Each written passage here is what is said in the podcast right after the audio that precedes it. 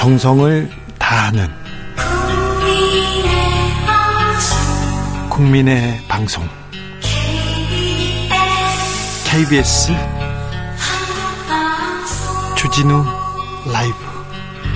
그냥 그렇다고요.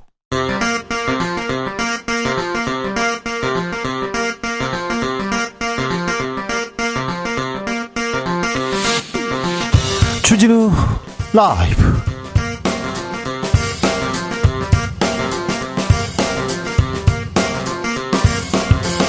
2023년 7월 17일 월요일입니다. 안녕하십니까. 주진우입니다. 주말 쏟아진 비에 전국적 피해 속출했습니다. 인명 피해 너무도 큽니다.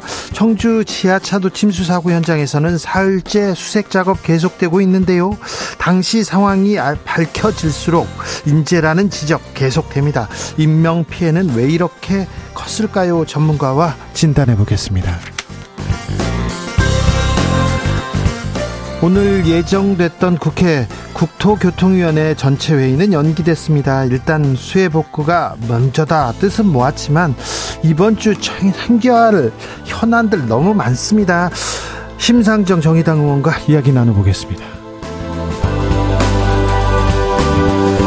윤석열 대통령 순방에서 돌아오자마자 중대본 회의를 주재했습니다. 순방 기간 있었던 폭우 피해 그리고 김건희 여사 명품 쇼핑 논란 때문에 대통령 순방 효과 사라졌다 이런 지적도 나오는데요. 정치적 원의 시점에서 짚어봅니다. 나비처럼 날아 벌처럼 쏜다. 여기는 주진우 라이브입니다.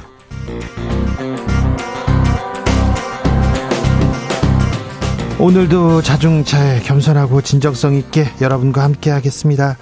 아, 주말 잘 보내셨는지요? 집중호우가 지나간다 싶더니 또 비 소식 있습니다. 수도권은 소강 상태지만 충청 이남 아, 내일까지 큰 비 온다는 얘기 있습니다. 주말까지는 전국에 장맛비 예상됩니다. 지금 어, 산과 들에 비가 많이 왔습니다. 그래서 물기, 수분을 잔뜩 머금고, 머금고 있습니다. 그래서 비가 오면 무너질 가능성이 있으니까 산사태, 아, 약한 집안, 이런 데 대비해야 됩니다. 준비해야 됩니다. 폭우 대비, 장마 대비 어떻게 하고 계십니까? 아, 뭐, 무슨 일 있겠어? 그렇게 생각할 일이 아닙니다. 그래서 어, 대비해야 될 것 같습니다. 집중호우 대비, 장마 대비 어떻게 하고 계신지 좀 어, 정보들 공유해 주십시오. 여러분의 지혜들 어, 모아보겠습니다. 그래서 나눠보겠습니다. 어, 샵9730 짧은 문자 50원 긴 문자는 100원이고요. 콩으로 보내시면 무료입니다. 그럼 주진우 라이브 시작하겠습니다.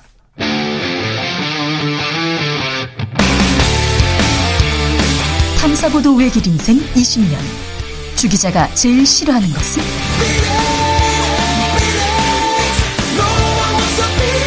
이 세상에서 비리와 부리가 사라지는 그날까지. 오늘도 흔들림 없이 주진우 라이브와 함께.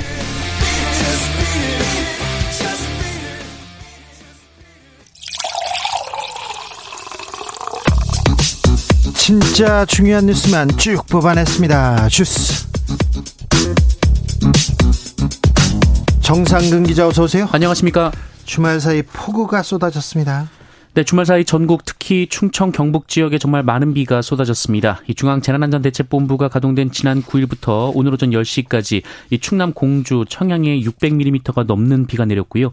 세종시, 충북 청주, 보은, 전북 익산에는 500mm가 넘는 비가 내렸습니다. 1년 올 비가 1년 올 비가 1년 올 비의 절반이죠. 절반이 이틀 사흘 새 내렸습니다. 그런데 인명 피해가 너무 컸어요.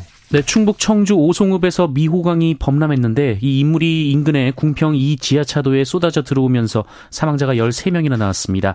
경북 예천에서는 산사태가 발생해 9명의 사망자가 나오는 등 이 중대본이 집계한 이번 폭우 사망자는 현재까지 어, 무려 40명에 달합니다. 어, 실종자는 부산 1명, 경북 8명 등 9명이고요. 부상자도 34명에 달합니다. 57만여 마리 가축이 또 폐사했습니다. 왜 이렇게 피해가 컸을까요? 아... 특별히 오송 지하차도 참사 부산에서 배웠잖아요. 이제 막을 수 있, 아, 있다 얘기했는데 아, 인재라는 비판 나옵니다. 네, 사고 당일 전날 그 지하차도 인근의 미호강 홍수 경보가 심각 수위까지 도달했습니다. 아, 이에 금강 홍수 통제소가 관할 구청에 교통 통제 등이 필요하다고 알린 것으로 전해졌는데 교통 통제는 이뤄지지 않았습니다. 아, 주말에 윤석열 대통령이 우, 크라이나에서 돌아왔어요. 우크라이나에 가, 왜 가야 했나 이런 얘기도 있는데요. 우크라이나에서는 어떤 얘기가 있었습니까? 네, 어, 폴란드를 방문 중이던 윤석열 대통령이 지난 토요일 예정된 귀국을 미루고 우크라이나를 전격 방문했습니다. 이 젤렌스키 우크라이나 대통령을 만나고 미사일 공격이 집중됐던 민간인 지역도 살펴봤습니다.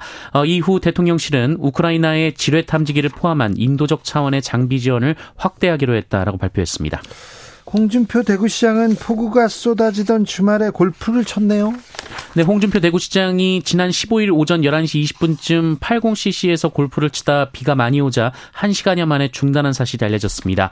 어, 민주당 대구시당은 전국이 물난리가 났고 국가는 재난안전대책본부를 꾸려서 대책을 마련하고 있던 와중이라며 어, 모든 재해에는 컨트롤 타워가 있어야 하고 대구시 재난안전대책본부에는 시장이 있어야 한다라고 비판했습니다. 어, 이에 홍준표 시장은 SNS에 글을 올렸는데요. 대구는 다행히 수해 피해가 없어서 비교적 자유스럽게 주말을 보내고 있다라면서 어, 주말에 테니스를 치면 되고 골프를 치면 안 된다는 규정이 공직사회에 어디 있느냐라고 말했습니다.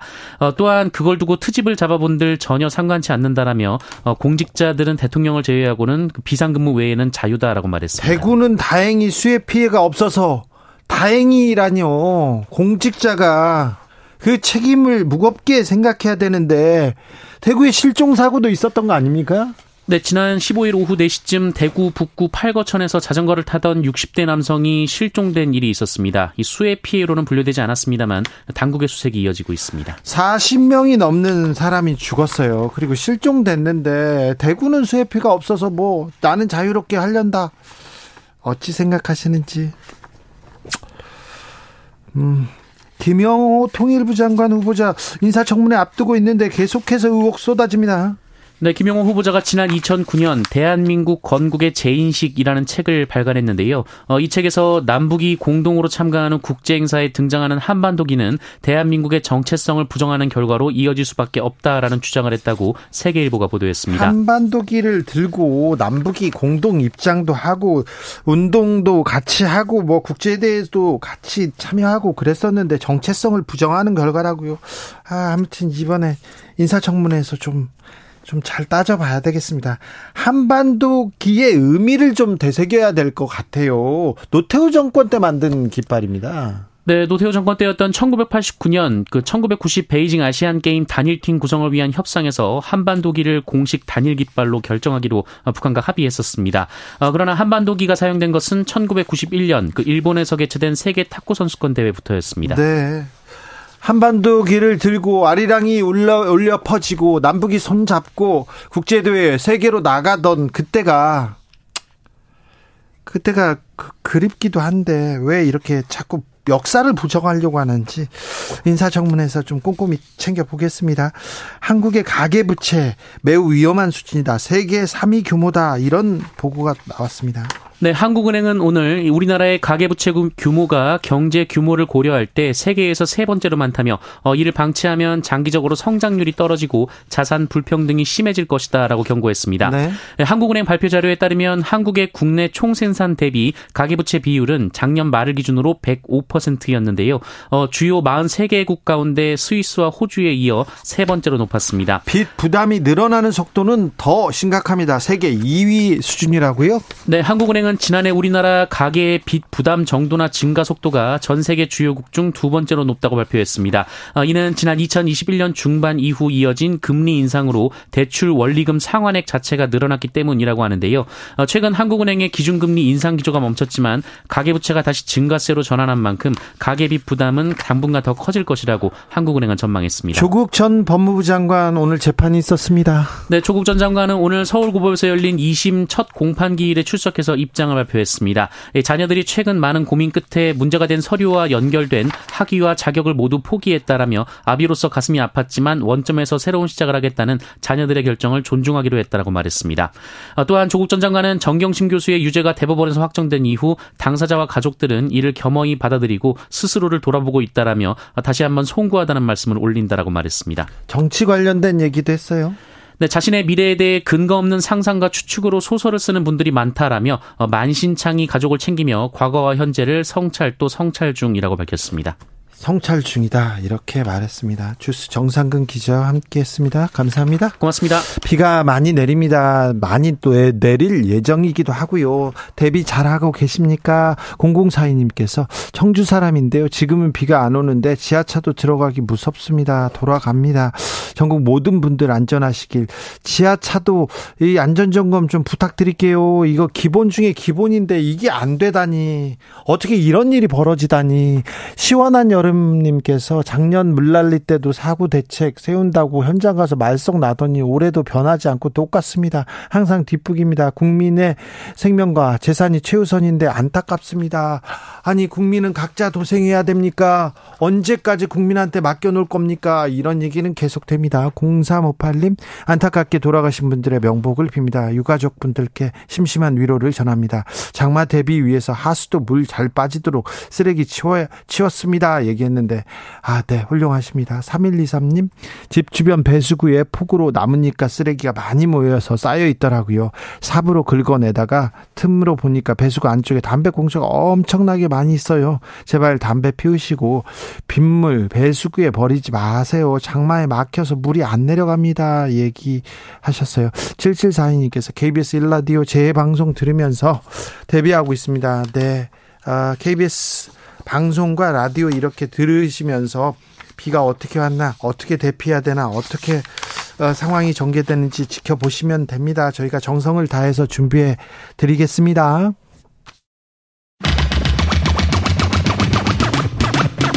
주진우 라이브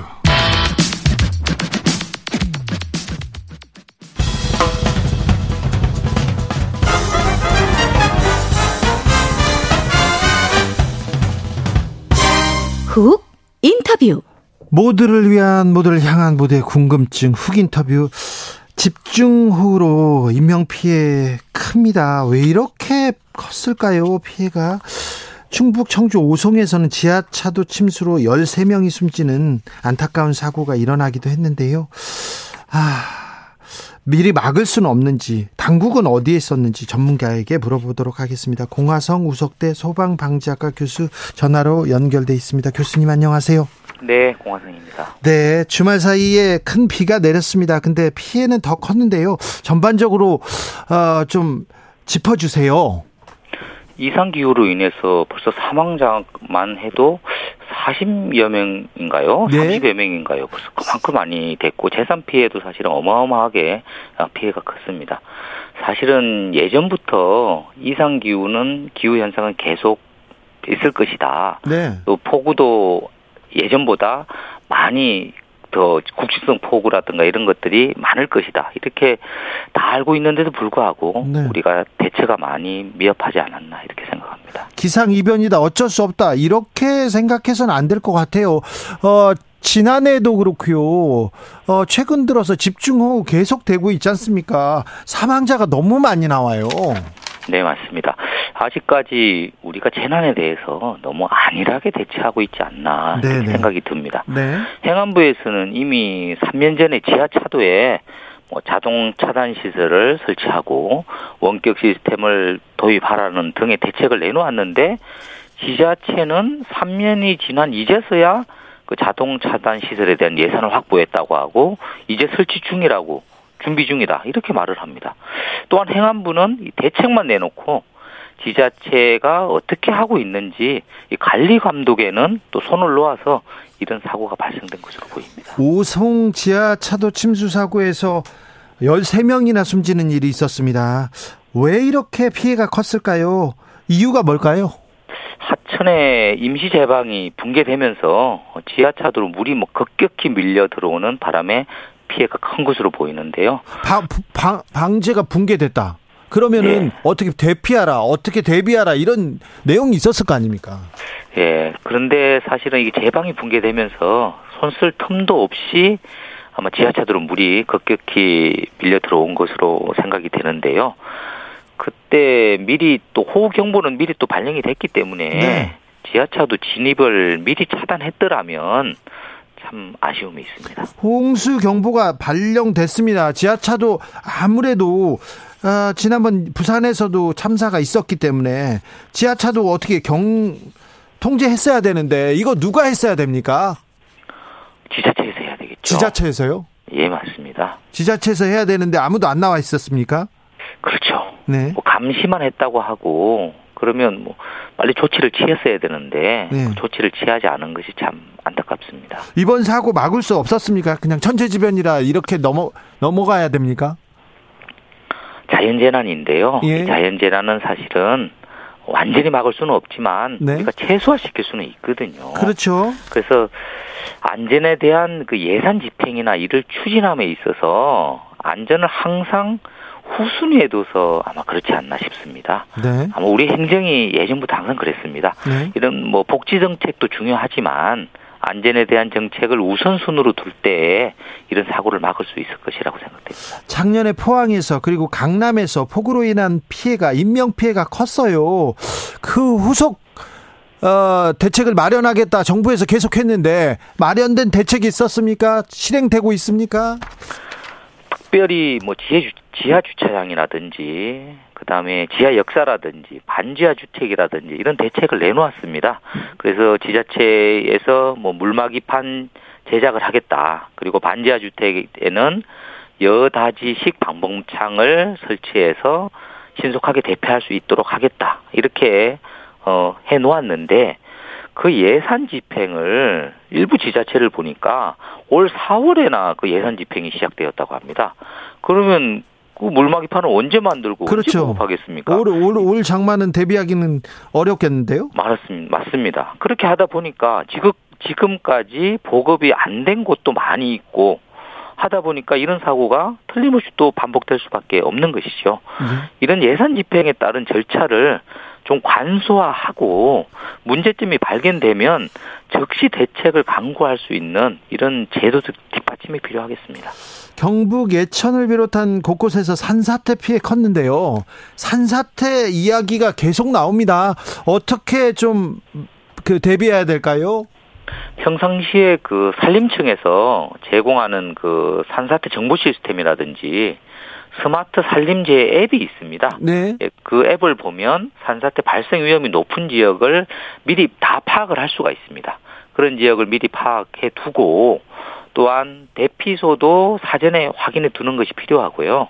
또 지자체에서는 임시 거주 시설을 마련해서 산사태 위험 지역에 있는 분들이 안전하게 거주할 수 있도록 이런 조치들도 취하는 것이 필요하겠습니다. 자, 나 혼자 산단가요? 아니죠, 아니죠. 나는 자연인이단가. 거기에 나왔던 분도 한 분 실종됐다는 보도가 나온 나오기도 했는데요. 산사태 조짐을 좀 알 수 있습니까? 네, 그 음, 갑자기 많은 양의 물이 솟구친다든지 예? 평소에 샘물이나 지하수가 나오지 않는다든지 예? 또한 동물들이 평소와 다르게 행동한다든지 네. 하면 네. 이거는 산사태 전조 현상입니다. 빠르게 대피해야 되는데요. 혹시라도 산사태가 지금 바로 일어나고 있다 예. 하면 산사태는 위에서 아래로 발생되거든요. 네. 상부에서 아래로 발생, 상부에서 하부로 발생되기 때문에 그 산사태 발생 방향과 수직 방향이면서 가장 가까운 곳 중에서 높은 곳으로 빠르게 대피하는 것이 중요하겠습니다. 아, 이거 산사태가 일어날 것 같아. 근데 집에 있는 게 안전할까, 나가는 게 안전할까, 이것도 판단하기 쉽지 않을 것 같은데요. 일단 상 기슭에 있는 집이라면 네. 그는 빨리 대피를 밖으로 해야 되겠죠. 산 기슭이면 안 된다. 일단 물이 올 수도 있으니까요. 그렇습니다. 네. 그 산사태로 인해서 집을 덮칠 확률이 높기 때문에 네. 그거는 미리 피하는 것이 좋겠습니다. 알겠습니다. 저 장마구도 집중호우 예, 예보돼 있습니다. 뭘 좀 조심해야 될까요? 뭐 하나는 어, 대비해야 될까요? 일단 뭐 아파트에 거주하시는 분들이라고 하면 네. 또 이게 집중호우와 함께 또 바람이 상당히 세게 붑니다. 네. 이 바람에 의해서 유리창이 깨져서 그 유리창에 의한 파편이 그 인체에 큰 손상을 입힐 수가 있거든요. 예. 그래서 창문에 예. 그 비산 방지 필름이라고 있습니다. 예. 그 비산 방지 필름을 부착해 놓으면 테이프 같은 창문, 것도 붙여놓고요. X자. 예, 예. 창문이 예. 잘 깨지지 않고 예. 창문이 깨지더라도 이 유리창이 비산되지 않기 때문에 네. 예, 좀더 안전해질 수 있습니다. 알겠습니다. 말씀 감사합니다. 네. 공하성 우석대 소방방지학과 교수였습니다.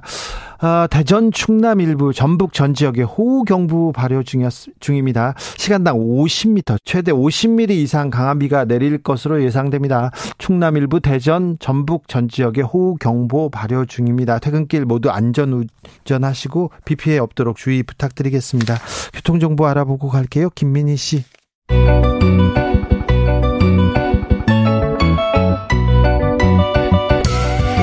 한층 날카롭다, 한결 정확하다, 한편 세심하다, 밖에서 보는 내밀한 분석, 정치적 원의 시점. 오늘의 정치권 상황 원회에서 더 정확히 분석해 드립니다. 김재섭 국민의힘 도봉갑 당협위원장 모셨습니다. 안녕하세요. 도봉구가 낳은 스타 도나스 김재석입니다. 아, 그래요? 네. 네. 노영희 변호사 오셨습니다. 네, 저번에도 안녕하세요. 노영입니다. 네, 알았어요. 도나스? 야, 네. 괜찮네요. 아주. 잘 만들었어요. 네. 음. 자, 윤석열 대통령 나토 정상회의 참석 후에 폴란드 그리고 우크라이나 이렇게 순방을 마치고 귀국했습니다. 어찌 보셨습니까, 노영희 변호사님? 아 일단 저는 뭐 나토 간 것까지는 그냥 그러려니 했습니다. 폴란드 가신 것까지는. 근데 우크라이나를 갑자기 가신 거는 조금 이해가 안 가요. 지금으로서도. 왜냐면 거기 가는 것도 매우 멀고 힘들었지만 일단 보안상도 그렇고 위험하지 않습니까? 그런데다가 지금 대한민국에 물난리가 나가지고 이렇게 국민들이 힘들어하고 있는데 어, 내가 가봤자 할 일이 없다. 이렇게 말씀을 하시고 갔다는 게 대통령실에서 지금 나온 얘기잖아요. 대통령실에서 대통령실 고위 관계자의 얘기인데요. 네. 네, 지금 뭐 한국에 달려가 봤자 뭐 할 일이 없다 그러니까, 이런 취지로 네. 얘기했다는데 그 발언은 매우 부적절한 것 같습니다. 네. 발언은 부적절하죠. 네. 그러나 우크라이나에 간 것이 부적절하다고 생각하지는 않습니다. 왜냐하면 어, 말씀하신 대로 경호상의 문제, 보안상의 문제 굉장히 많이 있거든요. 게다가 그 우크라이나 행정부 중앙청사는 빈번하게 암살 시도가 있어요. 러시아에 의해서. 그걸 뭐 드론 공격, 미사일 공격 이런 것들이 굉장히 많은데도 불구하고 갔다는 거는 분명한 어떤 의지를 표명한다라는 생각이 담겨 있는 거거든요. 그 의지라는 게 뭐겠습니까? 우리는 우크라이나를 확실하게 지지한다. 라는 거고 우크라이나라는 것은 단순히 어떤 한 나라가 아니라 서방 자유민주주의 국가들 전체를 상징하는 어떤 뭐 굉장히 중요한 나라라고 생각하거든요. 지금 현 시점에서는 그런 상황에서 우리는 서방 진영이랑 연대를 결속히 하겠다라는 분명한 상징을 외교적으로 한 거죠. 근데 사실 네. 그 동안에도 그런 메시지는 많이 전달하셨기 때문에 저는 굳이 거기 가가지고 사직생 생직사의 각오를 뭘 하겠다. 음. 어, 내가 세 가지 약속을 해주겠다. 너네들은 끝까지 내가 지켜주마. 이런 종류의 메시지를 굳이 전달할 필요가 있었느냐? 왜냐하면 대한민국의 지금 현실이 이렇게 여유롭거나 음. 어뭐 내가 우리가 아주 강대국이어서 우리의 가치관을 그대로 밀고 나가도 상관이 없는 그런 상황이 아니란 말이에요. 그런데 대통령이 외교를 너무 한쪽으로 치우쳐서 한다는 얘기는 옛날부터 있었었는데 결과적으로 이번에 또 가서 쐐기를 받고 오신 거거든요. 저는 그런 부분에 대해서는 외교는 매우 위험하게 하고 계시다 이렇게 생각해요. 그 외교 위험하다는 게 이제 전적으로 민주당의 시각이고 제가 동의할 수 없는 부분인데 이번에 우크라이나 갔다라는 것 그리고 서방 자유민주주의 국가들이 우크라이나 전쟁에 동참해서 러시아에 맞서 싸운다는 건 여러 가지 의미를 담고 있습니다. 단순히 그 나라만 문제가 아니라 그 넘어 있는 중국이랑 북한을 보는 거거든요. 만약에 서방 진영에서 이번에 우크라이나 참전을 안 했으면 그리고 우크라이나 가말 그대로 러시아 침공을 그대로 두들겨 맞고 있는 걸 봤으면 중국은 바로 타이완 침공 가속화했을 겁니다. 중국이 타이완 가속화하면 당연히 북한도 대남 도발 많이 할 거고요. 저는 이런 맥락에서 봤어야지 그거 뭐 대통령 하나 만났다고 뭐가 달라지냐? 굉장히 많이 달라지죠. 우리가 이렇게 참여하고 있고 동참하고 있고 확실하게 그 어떤 체제에서 우리가 함께하겠다는 걸 보여주는 건데 굉장히 중요한 거죠. 예전에 미국이 경찰 국가던 이제 대한민국이 경찰 국가가 되는 느낌이에요. 나는 아직 그런 거는 매우 위험하다고 봐요. 아무튼 음. 윤석열 대통령의 우크라이나 방문에 대해서는 찬반 그리고 여러 얘기가 있을 수 있습니다. 뭐 어, 어떻게 보느냐에 따라서도 관점도 달라질 수 있고요. 자유 자유민주 진영에 뭐 기수로 나서겠다 그렇게 생각하시는 분도 있고 아유 실용 외교에 좀 중점을 둬야 되는데 뭐 하시나 이렇게 생각하시는 사람도 있습니다. 그런데요 그 순방의 성과와 가치에 대해서 논하기보다는 김건희 여사 얘기가 또 논란이 됩니다. 노영희 변호사님. 저는 김건희 여사가 사실은 가서 명품 숍 뭐 들릴 수도 있다고 생각해요. 외국에 가셔가지고 네, 들릴 수도 들리는 있다. 게 뭐가 이렇게. 문제입니까? 네. 근데 문제는 들리는 게 문제가 아니라 그에 대한 그러니까 상황이라고 하는 게 있지 않습니까? 그 타임에 하필이면 거기를 가서 지금 한국이 이렇게 힘든 상황에서 이게 하나가 첫 번째였고 두 번째는 솔직히 저는 호객 행위에 의해서 거기를 억지로 갔다. 이런 발은 너무 부적절했고 매우 이해할 수 없는 그런 발언이었어요. 그러니까 그런 해명이. 그러니까 그냥 내가 가서 좋아하는 곳에 가서 좋은 품질의 제품을 가서 뭐 둘러보고 왔다든지 구경하고 왔다든지 마음에 드는 거 있어서 사고 왔다든지 그러면 뭐가 문제예요. 근데 그렇게 얘기 안 하고 호객 행위에 의해서 갔다? 이것 역시 대통령실에 뭐 누군가 익명의 사람의 말인 거잖아요. 말하자면은. 네. 그렇게 하면서 결과적으로는 우리 국민들을 한 번 더 좀 실망하게 만드는 그런 발언이었지 않나 생각이 들어요. 그게 도대체 왜 그러는 겁니까? 노영 변호사님 그런데 그냥 명품 쇼핑 했어요, 샀어요 이렇게 하면 또 그걸로 또 비판하실 거잖아요. 아니, 그러니까 명품이라고 하는 거는 품질이 좋은 브랜드 가치가 높은 그런 물건을 말하는 거 아니겠어요? 네. 그런 물건들이 거기에 있는 곳이면은 가서 살 수 있는 것도 돈도 있고 뭐 여러 가지 측면이 있다면, 근데 꼭 그걸 나쁘게 볼 수 있는 건 아니에요. 다만 그것을 샀다는 것에 대해서 변명하고 해명하는 과정이 너무 비상식적이었다 이런 얘기를 하는 거죠. 저도 뭐 비슷한 생각입니다. 그러니까 뭐 명품샵 들릴 수도 있죠. 네. 아, 근데 이제 김건희 여사가 무엇을 입고 무엇을 착용하는지가 전 국민의 관심사가 있었기 때문에 네. 저는 그 기회를 활용해서 정말 뭐 리투아니아의 공산품들을 소개해 줬으면 훨씬 더 좋은 평가를 받았을 것 같거든요. 근데 그것을 과도하게 해명하는 가운데서 국민 정서랑은 좀 동떨어진 이야기가 대통령실에서 나온 것 같아요. 그래서 네.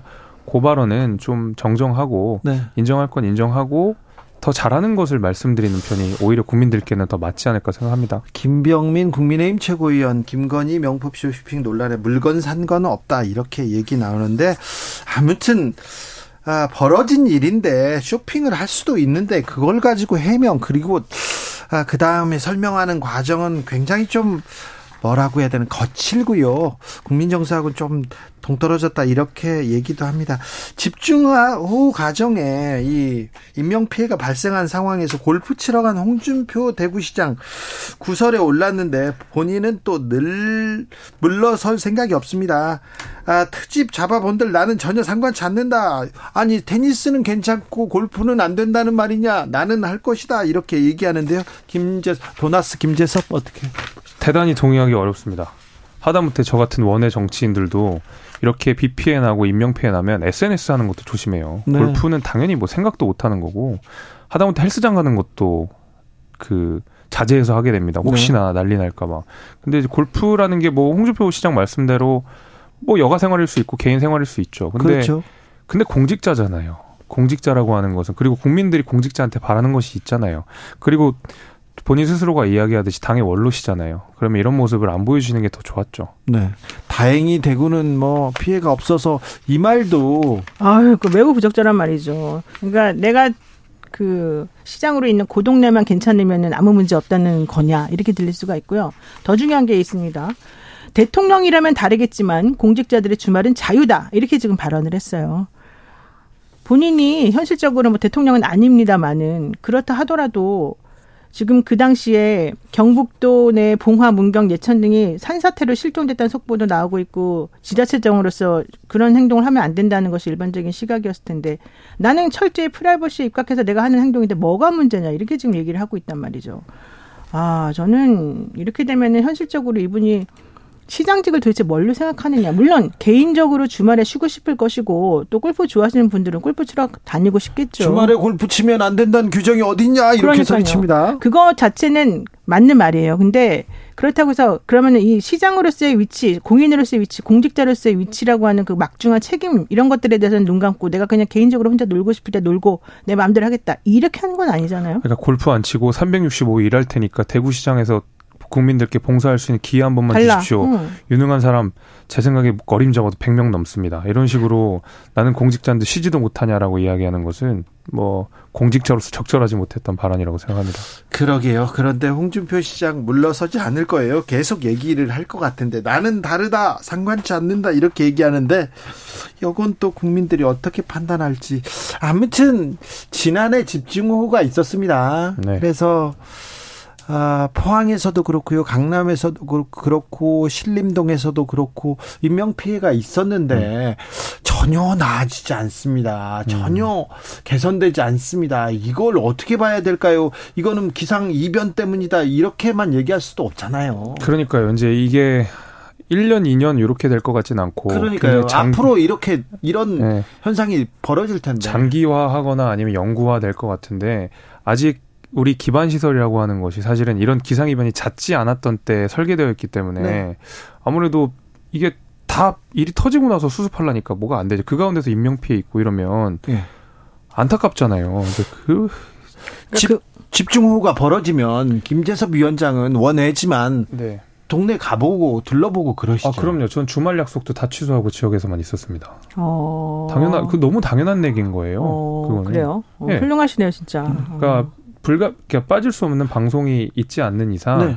대부분 다 지역에 있는 게 모든 정치인들의 기본적인 스탠스고요. 지금 위원장님 저 홍준표 시장 들으라고 하는 소리네요. 아 당연하죠. 네. 아니 진짜 365일 일할 테니까 나는 이 그리고 골프 한번 안 칠 테니까 일할 기회만 주십시오 하는 분들이 지금 대한민국에 얼마나 많은데요. 경찰 공무원들도 위수 지역을 벗어나지 않아요. 주말이건 휴일이건 네. 상관없이. 예. 근데 우리 홍준표 시장님은 참 자유로운 영혼이다.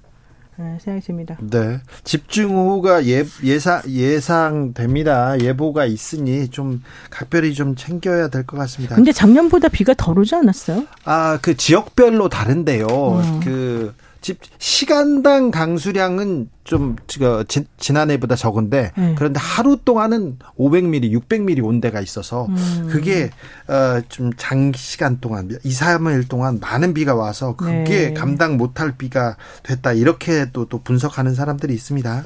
민주당 상황은 어떻습니까? 민주당 상황 뭐 특별한 거라기보다는 지금 서른 의원이 또 그랬더라고요. 이 그 혁신위원장이 예. 어, 이낙연 어, 전 대표를 중심으로 해서 어, 분란 일으키지 말아라 먼저 이런 취지로 막 얘기하고 그런 것에 대해서 매우 화가 많이 나 있더라고요. 혁신위원장한테요? 아니 근데 그렇죠. 혁신위원장한테는 그러면 친명계도 화가 났고 비명계도 다, 다 화가 났고 났어요. 다 화가 났습니까? 네. 그럼 혁신위는 어떻게 되는 겁니까? 근데 혁신위가 지금 사실 아직 이제 이 큰 그림을 만들어 가지고 진행해 나가겠다고 하는 거지 아직 뭐 아무것도 없지 않습니까? 아니 그런데 네. 혁, 민주당이 혁신을 안 하면 망한다, 당 망한다 이렇게 얘기하면서 혁신안을 딱 내놨어요. 근데 1호 혁신안도 통과를 못 시키고 친명계도 안 된다, 비명계도 안 된다. 그럼 민주당 그러면 혁신 안 하겠다는 얘기입니까? 아니 근데 저는 그 혁신위원장이 내놓는 혁신안도 솔직히 좀 마음에 안 들어요. 네. 지금 내놓은 게 첫 번째가 뭐 불체포 특권 그거 하자는 거 아니에요? 네. 불체포 특권을 저는 헌법상 기본적인 국회의원들 꼭 가져야 될 권한이기 때문에 이것에 대해서 저는 이렇게 막 함부로 나 그만두겠어라고 하는 건 저는 옳지 않다고 봐요. 근데 공... 그런 식으로 혁신 위원장이 혁신을 안으로 내세우는 것이 많은 사람들의 설득을 얻거나 좀 이해를 받고 인정을 받아야 되는데 안 그러잖아요. 국민 이재명 대표의 공약이었어요. 이재명 대표는 본인이 이제 불체포 특권 내려놓겠다라고 그러니까 그것도 역시 헌법상의 네. 권리고 본인이 국회의원 될 거 모르지 않았을 그러니까 개인적으로 텐데. 그렇게 내려놓으면 되죠. 근데 이제 문제는 모든 의원들에게 내려놔라. 그게 바로 혁신이다라고 말하니까. 근데 그것이 반드시 혁신은 아니에요. 아니, 저는 근데 사실 노영희 변호사님 말씀에 동의해요. 그게 함부로 뭐 버린다고 버려지는 것도 아니고 그럼요. 헌법에서 보장하고 있는 건데 그리고 이재명 대표가 본인의 어떤 혐의를 벗어나기 위해서 어쩔 수 없이 내놓은 것도 불체포 특권 포기 공약이라고 생각하기 때문에 예? 저는 어쨌든 불체포 특권은 보호돼야 된다고 생각하는데 어 제가 재밌게 보는 거는 말씀하신 대로 버려진다고 버리는 것도 아닌데 버린다고 버려지는 거 아니고 근데 그걸 못 받는 몇 명의 의원들이 저는 궁금한 거죠. 이거 국민들한테 우리가 혁신 경쟁하겠다 특권 내려놓고 국민한테 이렇게 국민을 위해서 이렇게 봉사하고 일하겠다 이런 경쟁하는 거 아니에요. 네. 근데 민주당에서는 이거 이게 연기도 잘 못하는 것 같아 보여주기도 못하고 쇼가 아니라요. 그러니까요. 그러니까요. 혁신회에서 이런 안이 나오면 어떻게 우리가 좀 내려놓고 어떻게 가자 아니면 뭐라도 내놔야 될 거 아니에요. 그러니까 그것도 안 되는 거 아니에요. 저는 그래서 혁신위원장이 예. 정치적인 어떤 역량을 발휘할 수 있는 힘을 가진 사람이 됐었어야 된다 원래 생각을 했는데 이분이 사실 그런 거에서 지금 좀 약간 서툴게 움직이고 있는 거잖아요. 이러면 유명무실 이렇게 되면 오히려 시끄럽기만 해요. 그렇죠. 예. 아 근데 그거 누가 몰랐어요. 다 알았어요. 솔직히 말해서 당원들의 거의 80%가 투표를 한 선출직 당대표도 이 노조도 못하는 상황에서 당대표가 임명한 혁신위원회가 무슨 역할을 하겠어요. 전 그런 의미에서 혁신위가 뜰 때부터 이 역할과 권한에 대해서 상당한 의, 심이 있었고요. 혁신위가 내놓는 아니라고 하는 게 민주당 의원들 중에 모르는 사람 없어요. 2호, 3호, 4호 몇 호를 내든지 간에 이미 다 검토되고 이미 다 됐던 얘기들이에요. 그냥 받고 안 받고의 주가 중요한 건데 1호 혁신안 안 받았잖아요. 그럼 혁신안 안 하겠다는 소리예요. 이분은 정치적으로 조금 좀 아쉽다고 보는 게 이거예요. 김은경 민주당 혁신위원장 분열은 혁신 대상 이낙연 잘할 것 이렇게 말했거든요. 분열은 혁신 대상 이거 맞아요. 잘 말했어요. 근데 네. 뒤에다가 왜 이낙연 잘할 것을 여기다 넣습니까? 그렇죠. 기분 나쁘겠죠. 어, 그 본인이 한, 분열시키는 한, 거 아니에요? 그러니까 바로 이렇게 되면은 오히려 이 불, 불만과 이런 것들이 사실은 더 터져 나올 수밖에 없는 거죠. 네. 그러네요. 자, 조국 전 법무부 장관 항소심 재판이 오늘 본격적으로 시작됐습니다. 근데 최근에 조국 전 법무부 장관 이 재판을 대하는 태도가 조금 달라진 것도 같아요, 변호사님? 어, 저는 예전처럼 그렇게 막 너무 그렇게 하는 것보다는 오히려 지금의 태도가 더 낫다. 솔직히 그렇게 생각을 하고요. 사실 이제 이러다 보니까는 아, 이분이 내년 총선을 염두에 두고 이런 행동을 하는구나. 라고 생각을 할 수밖에 없는 거예요. 아, 그래요? 예, 게다가 이제 그 자녀문, 자녀들에 대한 기소 여부를 지금 검찰이 아주 공개적으로. 조민 씨에 대한 기소 지금 목전에 두고 있다. 어떻게 판단은, 네. 판단은 지켜보겠다 이런 식으로 얘기했죠. 니네하고 얘기해 본 다음에 결정하겠다 뭐 이런 얘기도 예. 했고 또 어제가, 어젠가 그저께는 조민 양을 또 따로 불러가지고 또 소환조사도 하고 그러지 않았습니까? 네. 이렇게 되면 사실 압박감을 느낄 수밖에 없고 이거는 되게 좀 부적절한 검찰의 행동이라고 생각하거든요. 그러면은 조국 전 장관이 그동안에 보여주었던 뭐 기계나 본인의 그런 주장이나 이런 것들을 하고 일맥상통하게 행동을 하려면 여기에 대해서 사실은 조금 더 과감하게 행동할 필요는 있다고 봐요. 저는 그렇게 생각합니다. 이게 친문 플러스 이제 문재인 대통령이 줄을 잃었던 민주당이랑 그 이재명 대표가 이끌고 있는 민주당 색깔이 또 많이 다르잖아요. 본인은 말하자면 문재인 대통령의 사람이고 이재명 대표 체제로 총선 이기기 어렵다는 생각을 잘 알고 계실 것 같고 어차피 그 위에 나오는 보궐선거나 재보궐선거를 통해서 내가 당의 주도권을 잡고 다시 친문 세력의 부활을 꿈꾸겠다. 저는 이 생각인 것 같긴 하거든요. 그렇게까지 그분이 생각할 사람은 생각해요. 아니죠. 게다가 이재명 체제하에서는 총선이 어렵다고 생각한다고 누가 그래요? 아마 조국 전 장관이 그렇게 생각하지 않을까 싶습니다. 지금 국민의힘 주변에서는 계속 네. 조국 계속 조국 이렇게 음. 하고 조국 역할론을 계속 기도, 기대하시는 거예요. 아니 근데 그게 아니고 음. 이게 허황된 기대가 아니라 조국 전 장관의 지금까지 행보는 총선 출마, 뭐 100번 양보해서 보궐선거 출마, 아니면 지방선거 출마가 아니면 설명이 안 돼요. 그렇지 않고서야 이분의 일거수 일투족이 어떻게 그 그냥 하고 싶어서 그때 그때 하고 싶어서라고 해석이 되겠어요. 저는 어쨌든 무조건 선거 출마를 전제하는 행보라고 생각합니다. 네, 어쨌든 조국 전 장관은 재판에서 이렇게 말했습니다. 나는 그 당시 상황에 전혀 알지 못했다. 그러면 네. 이제 조민양의 입시 비리 공모에 대해서 부인을 했거든요. 이 음. 얘기는 정면 승부 간다. 이렇게 사실 저는 그러네요. 수밖에 또 없어요. 근데 입장 변화라고 보기는 어렵네요. 네, 네. 네, 그렇죠. 그 그 동안에 얘기했던 거 나는 조민의 입시 비리에 대해서는 전혀 모른다. 모른다. 네. 이렇게 하면 그동안 했던 얘기가 네, 일명, 그대로. 네, 그대로. 제가 좀 전에 말했잖아요. 좀 과감하게 오히려 행동하는 게 맞다. 그래요? 그뭐 조국 전 장관께서 과감해질수록 국민의힘은 좋아할 겁니다. 그건 좋아하건 뭐안 좋아하건 그런 거를 떠나가지고 이분이 가지고 있는 소신이겠죠. 제가 봤을 때 검찰이 지금 이 딸을 볼모 삼아서 이렇게 얘기하는 거 매우 옳지 않았거든요. 법조인들 많이 그렇게 얘기합니다. 아니 근데 검찰에서 그렇게 딸이 입장 변화를 보이지 않으면 우리가 기소하겠다. 그렇다고 해서 굳이 뭐 뭐 소를 취하거나 또 좀 입장문을 내거나 이런 걸 또 유감이다, 또 반성한다, 성찰한다 이거는 또 달라진 거잖아요. 그러니까 이제 자식을 가지는 부모의 입장을 내가 제가 뭐 여기서 누구 어떤 식으로 가지고 있는지 정확히 말하기는 네. 어렵죠. 근데 저는 이런 그런 것들에 대해서 내가 타협하거나 비굴하게 어, 무릎 꿇지 않겠다 이렇게 저는 봅니다. 한동훈 법무부 장관은 호남에도 가고 기업도 만나고 얘기하더라고요. 어찌 보십니까? 광폭 행보라고 하는데 되게 이제 지금 국무위원들 가운데서 차기 대선 후보라고 하면 네. 그러니까 대선 후보로 하마평에 자꾸 오르시는 분들을 네. 한다 그러면 이제 한동훈 장관이랑 원희룡 장관 그렇죠. 이 두 분이시잖아요. 근데 원 장관 같은 경우에는 그 본인이 담당하는 그 부처의 특성상 네. 전국을 다 돌아다닐 수밖에 없잖아요. 예. 굉장히 눈에도 많이 띄게 될 테고요. 어, 나토도 따라갔어요. 네, 이제 한동훈 장관 같은 경우에도 초반에 그 신당역에서 우리 살인사 스토킹 살인 사건 있을 때도 참여하신 적이 있거든요. 네. 그래서 광폭 행보를 보이려는 의지가 좀 있었다가 네. 원희룡 장관이 굉장히 또 열심히 하시니까 한동 장관도 같이 또 네, 열심히 하시니까 심평 변호사가 그랬어요. 아니다 뜻을 접었다. 네. 김재석 노영희 두분 감사합니다. 고맙습니다. 감사합니다.